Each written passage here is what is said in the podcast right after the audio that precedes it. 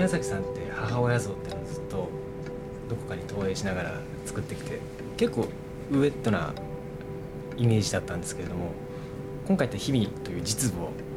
と出会って、まあ、最後は最後別れるわけですけれども意外と感動して出会えたって感じのシーンをおそらく意図的に作ってない。で反対に義母の方に対して愛情を移してもう実母とに対しておそらく宮崎さんが一つ何か解き放れたところがあるんじゃないのかな。すごいドライにお別れして会った時もそんなにお母さんって感じではなかったっていうのはすごく印象的だったんですけど、その原因なのか分かんないですけどその真人っていう主人公が本当に感情を表に出さないっていうのが一個大きいのかなと思っていて表情もそうですし、あのまあ、言葉もそうですし一見あんまり中で何を思ってるかっていうのがあんまり分からない。それがそうですね。その分かりやすい感情を高ぶらせるようなシーン単純なそういうシーンにならなかった要因なんじゃないかな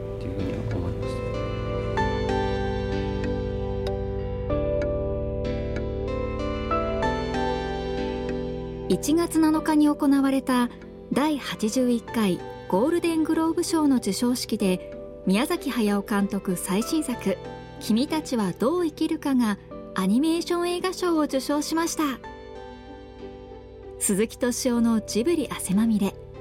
今週も先週に引き続きオンラインサロン鈴木 P ファミリーのメンバーをお迎えして「君たちはどう生きるか」についての座談会の模様をお送りします。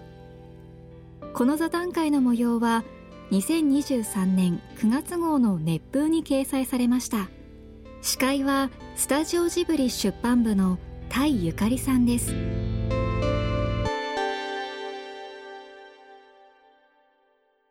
一番感情高まってたのはやっぱこの「君たちはどう生きるか」の本のメッセージ見た時ですね。真人涙流してて。やっぱりその大きくなった真人へっていうのでまあ、お母さんが自分の方を向いてくれたメッセージをちゃんと受け取った瞬間だと思うんですよ。でまあ、人はもう火事でそのお母さん亡くしてるんですけど死に目に会えてないじゃないですか。だから結局最後自分の母親が、まあ、何を自分に残したかったのかとか伝えたかったかったのかっていうのが、まあ、ちょっとずっとわからない中でやっぱり悶々としていたものがああいうメッセージが出てきてそこで一つ真人はこう殻を破ったというか、あの描かれ方も変わっていったなと思いますね。だから最後その割とドライというか、もう気持ちは伝わったからもう離れても大丈夫というような立ち振る舞いになったのかなっていうのは皆さんのお話聞いて思いました。もう一つはその真人がその産屋に入ってあの一緒に帰りましょうって言うん。だけれども夏子の方はそれを拒絶してあなたなんて大嫌いよっていうそこでこう真人は一瞬ひるむんだけれども夏子お母さんってさらにこう一歩関係性を進めた形であのもう一度語りかけるっていう。でそこはやっぱりその今までちょっと表面上表面的なあの感情の出し方しかできなかったのが初めてお互いの心に触れた瞬間だなと思っていてやっぱり自分の母親なんかでも、まあ喧嘩したりするとちょっとその後仲良くなったりするじゃないですか。だからそういう部分であのあそこも一つ真人の人間性が一歩進んだシーンだなと思いましたね。君たちはどう生きるかっていう題名じゃないですか。なんですごく僕自身生とか死とかっていうのがテーマとしてすごくあるのかなと思いながら見たんですけどあの、まあ、母親の死だったりとか王子様が亡くなるみたいなシーンはありましたけどそれがこうメイントピックではない気もしてただその母親であろう氷見があの、まあ、炎で焼かれて亡くなっていくんですけど別れる時に「火素敵じゃない」みたいな感じで別れるシーンはすごくその「でも死んじゃうんだよ」でもあなたを産むっていうのをなんかこう伝えていってるシーンっていうのはまあ、受け継ぐみたいなのが一つテーマなんじゃないかって話だったと思うんですけど、うん、生と死を超えたその引き継がれるストーリーみたいなところを僕自身は感じてあのシーンはすごく僕の中では一番記憶に残っているシーンだったなと思います。一番真人が感情をおそらく表現したのは態度をあの最初冒頭15分目ぐらいかな。あの人力車に乗って子供の態度を聞かされた時って1回目の時気づかなかったんですけど2回目の時見るとすんごい微妙な描写して、あの結構時間尺取ってるんですけど帽子で途中から目を描かないぐらい描かないぐらいあのしすごい複雑な表情を見せるんですよね。全体通すとあんまりそのママ母にあ義母に対するなんていうのかな反抗とかっていうのは特にあの表立って表現されないんですけどおそらく内心は自分の中でしゅなんていうかな消化できない思いをずっとずっとというかまあ そんな時間ないですけど抱えた中であの家で過ごしてたのかなというふうにあそこぐらいが一番真人の一番深い表情を見た瞬間かなというふうに思いました。キャラクターでいうとあの僕はあの氷見とかよりもあの桐子さんがすごい好きで。であの若い頃のやっぱり桐子さんがやっぱりあのたくましくていろんなことをまあ教えてくれる女性像っていうのがやっぱ今までの作品にも結構出てきてると思ってたもうお園さんとか烏帽子とかであったり、まあ、そういったジブリでいうとまあ安田さんのことを言ってるのかなとかもすごい思いましたし。やっぱそういった今までたくましい女性たちには支えられてきて、まあ、それが財産になってきてるんだろうなっていうのをすごい感じて僕もこういう人に出会いたいなってすごい思いますね。自分に落ちるんですね面白いお父さんは僕は気持ちが分かるというかお分かっちゃう方だったんですよ。そのまあ、描かれ方としてはあの真人の方向いてなくてダメな父親みたいな印象ですけどでも実はその愛情がないわけではないじゃないですか。で僕自身もなんだろうな保育園で行事するとちょっと子供を差し置いていい格好したくなる時とかってやっぱあるんですよ。でそういうあの、まあ、父親である顔とあの、まあ、世間の中の自分の個人の顔とやっぱり持ち合わせてると単純に父親像だけを考えると、まあ、最後ももう「まあ、人!」ってもう剣を持って助けに来てるシーンもありましたしのお父さんはお父さんでやっぱり子供の、まあ、愛し方というか表現がそのいわゆるうまくはないかもしれないですけど僕は実は素直な人間じゃないかなって思いましたね。あそこまでおそらく実際の父親像に触れた作品ってないこの今日鈴木さんがなんか文章オンラインで出てるらしいんですけどもう腰抜け愛国談義に結構前おっしゃってましたけど、えっと、竹森さんのほぼそのままですよね。あのキャラクターとしては。そうね。そうなんだって。あのそれで声が木村さんが入ったじゃない、うん。でそれを見た時に宮崎さんがあれが僕の父親だった。へだからうん決していいように言ってる感じは。いやまあそういう人だったっていうことなんでしょうね。いいとか悪いじゃない。宮崎さんそれこそあの汗まみれいつかなさん汗まみれで半藤さんと。はい対談された時に、まあ、お父さんの話されて、まあ、それがその本に載ってると思うんですけど、まあ、総括して、まあ、お父さんのこと大好きだって端的におっしゃっていて、まあ、それがあの映像にもよく出てるなと思いました。まあ、本当に、まあ、お父さんは、まあ、そもそも時代があの戦争の時代っていうことで、まあつまあ、特殊な状況下だと思うんですけどそれでもさっきあの沖田さんも話されてましたけど子供を純粋に心配する気持ちとか守ろうとする気持ちっていうのがちゃんと描かれていてあの悪い人じゃないっていうことがちゃんと伝わるように書かれていたのでそこは宮崎さんがお父さんに対する愛情みたいなのは僕は感じました。僕はあの「夢と狂気の王国」っていうドキュメンタリー映画がすごい好きなんですけれどもあの中で宮崎さんがお父さんについて話しているシーンがあってで、まあ、昔こう宮崎さんの家の近くが空襲で辺り一面こう焼けてしまってで宮崎さん家の手前で火が止まったっていう。で焼け出されてしまった子供が宮崎さん家の玄関の上がりかまちのところで休んでいたらこうちょうどお父さんが帰ってきてで「すいません」って子供がどこうとしたのに「いいよいいよ」って言ってそこにとどめて休ませてあげたっていう。でその後家に戻ってチョコレートを渡したっていう。エピソードがあってで宮崎さん自身はそのチョコレートをもらったご本人からの手紙でその事実を知ってでやっぱお父さんとチョコレートっていうのは結構宮崎さんの中でアイテムとして結びついてると思ってるんですね。で今回そのお父さんが最後真人たちを探しに行く時にこう、まあ、剣とかランプとかも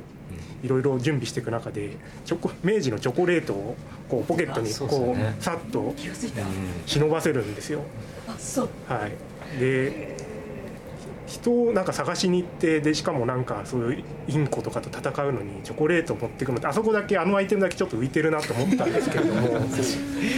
でもあれは多分そのいざ見つけた時にこうお腹を空かせてるんじゃないかとかそういうお父さんなりの考えがあってもし見つかったらまずこのチョコレートを食べさせてあげようみたいななんか愛情なんじゃないかなっていうのを感じてそれが現実のその宮崎さんの話とシンクロしてちょっとあそこうるっときたシーンですね。すごいね。見ないと。もう興味に行きたいぐらい。それこそなんかそういう見方は、まあ、我々特に、まあ、ジブリも宮崎さんも好きな人間なので、はい、どうしてもそういうふうに見てしまいがちかなっていうところはあって。それこそその宮崎さんが今まで通ってこられた児童文学とかって私もたまに読んだりするんですけどやっぱりそのアニメーションとか漫画とかに比べると、まあ、文字がメインで情報量が少ないし説明がされてない部分とかも多いので、あの我々が触れてきたものと比べるとかなり分かりづらかったりとか自分で解釈とか答えとか言葉を見つけないといけないものがかなり多くてそういう意味ではあのそういう力があの、まあ、世代って言っちゃうとちょっと雑なんですけど自分たちの世代にはかなり弱いなっていうふうに思っていて、まあ、そういう意味だとこの「君たちはどう生きるか」っていう作品はそれをせざるを得ないというか説明がなされてない部分とかっていうのはやっぱり自力で見つけてあの自分の力で自分のものにしていかなければいけないって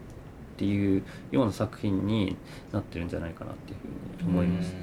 パパがよく言ってるもんね。最近の映画説明が多すぎるってそうですね。だからそのせ宣伝をしないっていうこともそれをまあ示してるのかなっていうふうに思います、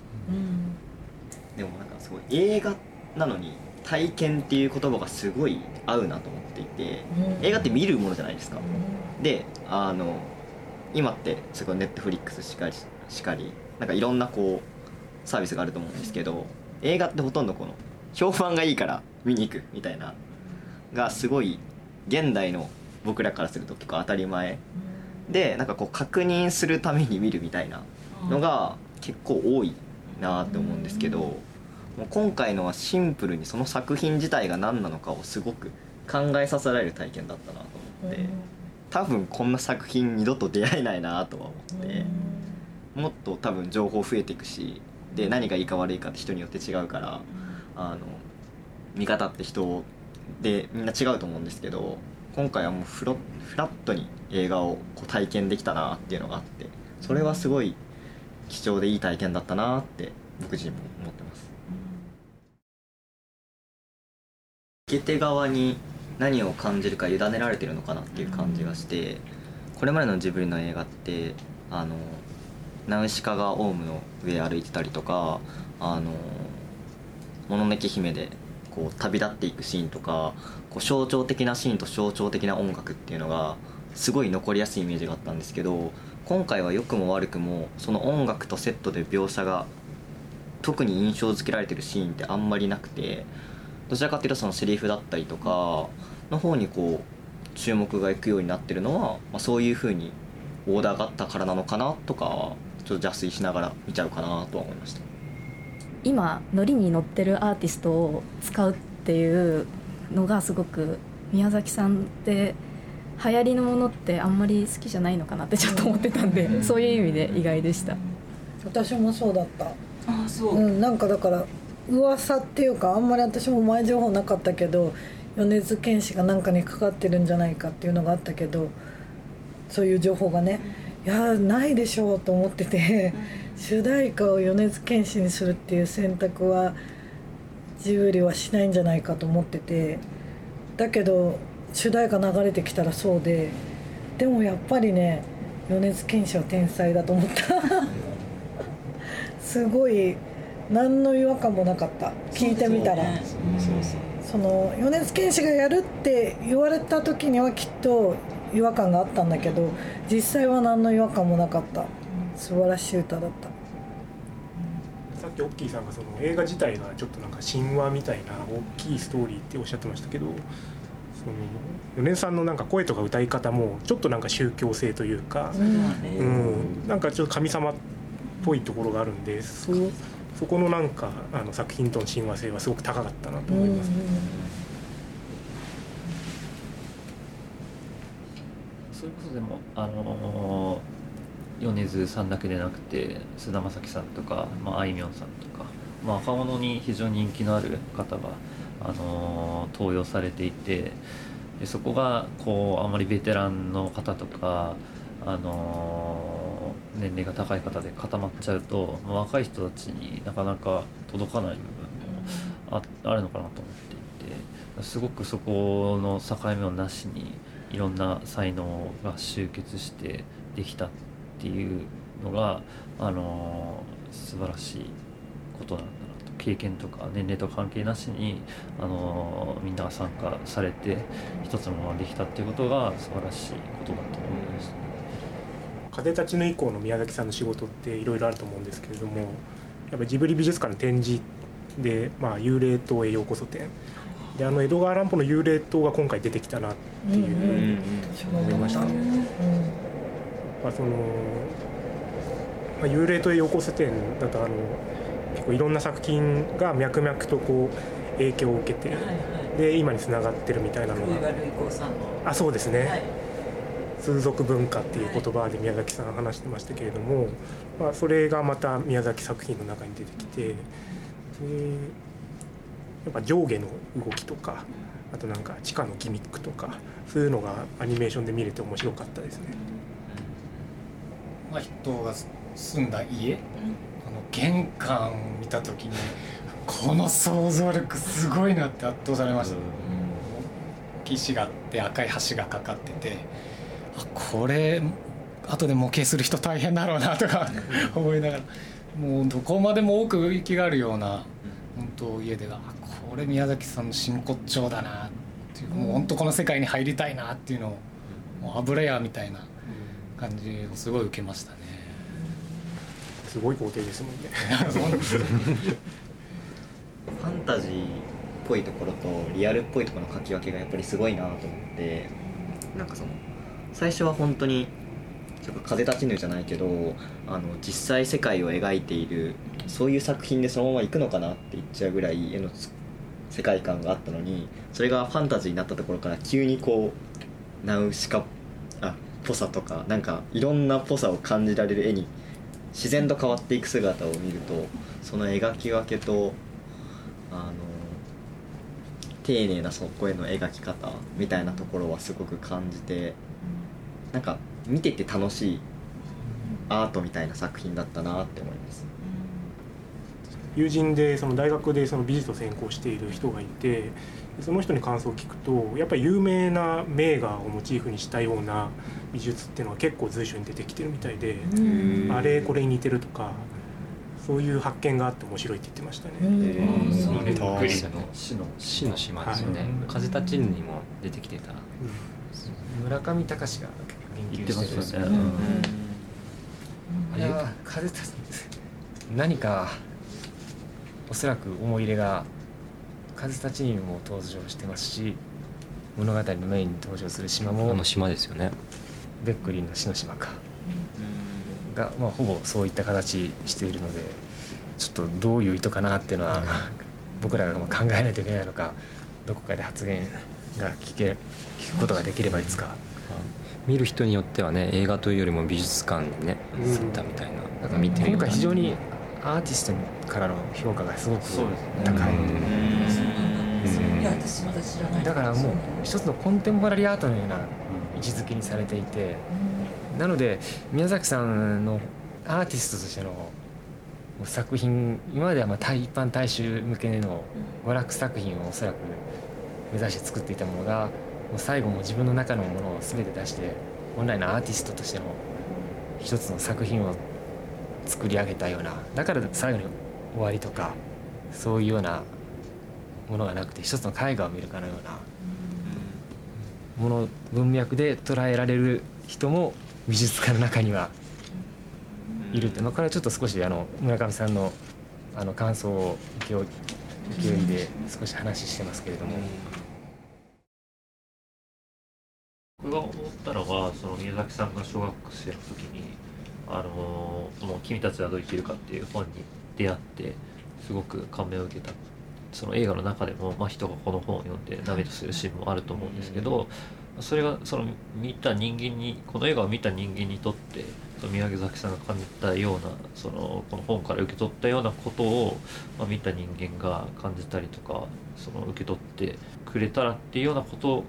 がなんかこうタターゲットっていうとちょっと違うかもしれないですけど、まあ、目的なんじゃないかなっていうふうに思います。僕はやっぱ最終的にはなんだかんだいろんなことがあったけど最終的には鈴木さんに向けて書いたのかなと思ってやっぱ最後のやっぱ「あばよ友達」っていうやっぱセリフがやっぱ普段多分お互い言わないんだけど映画の中では最後言いたかったからやっぱり言ったっていうところがやっぱりそれだけでちょっと感動する話だなっていうのがありますね。なんかこの「君たちはどう生きるか」っていう本自体が僕好きであのいつ読んだの？漫画版が出たタイミングで読んでその後小説版だったりも読んだんですけどそこもすごい友達のストーリーで、あの嘘っていうのもすごいテーマだなと思っていて、あのこの中コペル君っていう子が出てきて、まあいろいろあるんですけど最終的にその友達に嘘をついてしまってでそこから学校にどう復帰というか戻っていくかみたいな話になっていくと思うんですけどあの物語の中でもすごい詐欺は嘘つきだみたいな あの全部嘘だみたいな話とかが出てきてでも嘘つかれてもなんだかんだ一緒にいるうちにお互い好きになってるみたいな関係性がすごい見られてそこはなんかその宮崎さんの友達感というか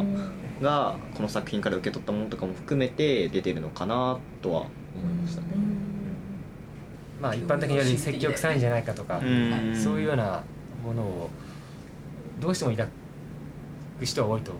い。はい、それをそのまま題名に使うってかなりの腕力が本来こんだけお金使うわけですから言っただろうし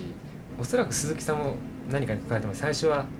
ちょっと違和感を持たれてたというような発言がありましたけれどもそれまでも最後までこの題名を貫き通してあげたって言ったらまあ僕らが忖度して言えることじゃないかもわからないですけれども宮崎さんがこの題名を決めた以上鈴木さんが守り通してこの題名で公開までこぎつけたのかなと思うとやはりそういったところにも友情を感じる一つかなというふうに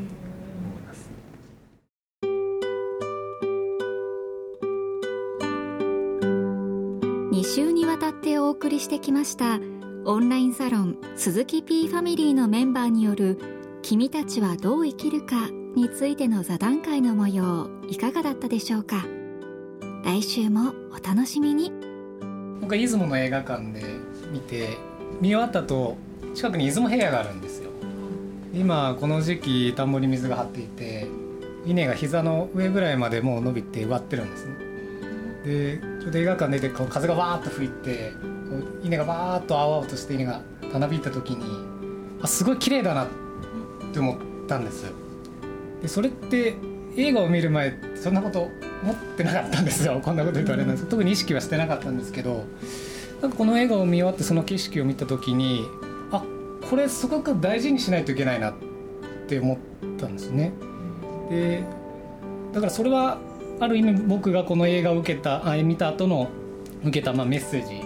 というか自分の中でのこう持ち帰った、まあ、宿題ではないですけどっていうのをこの、まあ、宮崎監督から頂いたなと思ってまして。だからそういう意味ではまだこの映画は自分の中では終わってなくてこれからじゃあどう、まあ、物事を考えて行動に移すかっていうところまでなんかこうずっとこの映画が頭の片隅に入れながらなんか毎日こう過ごしたいなと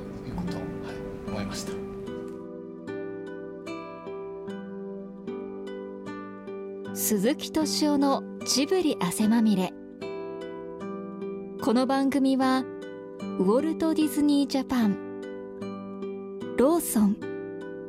日清製粉グループ au の提供でお送りしました。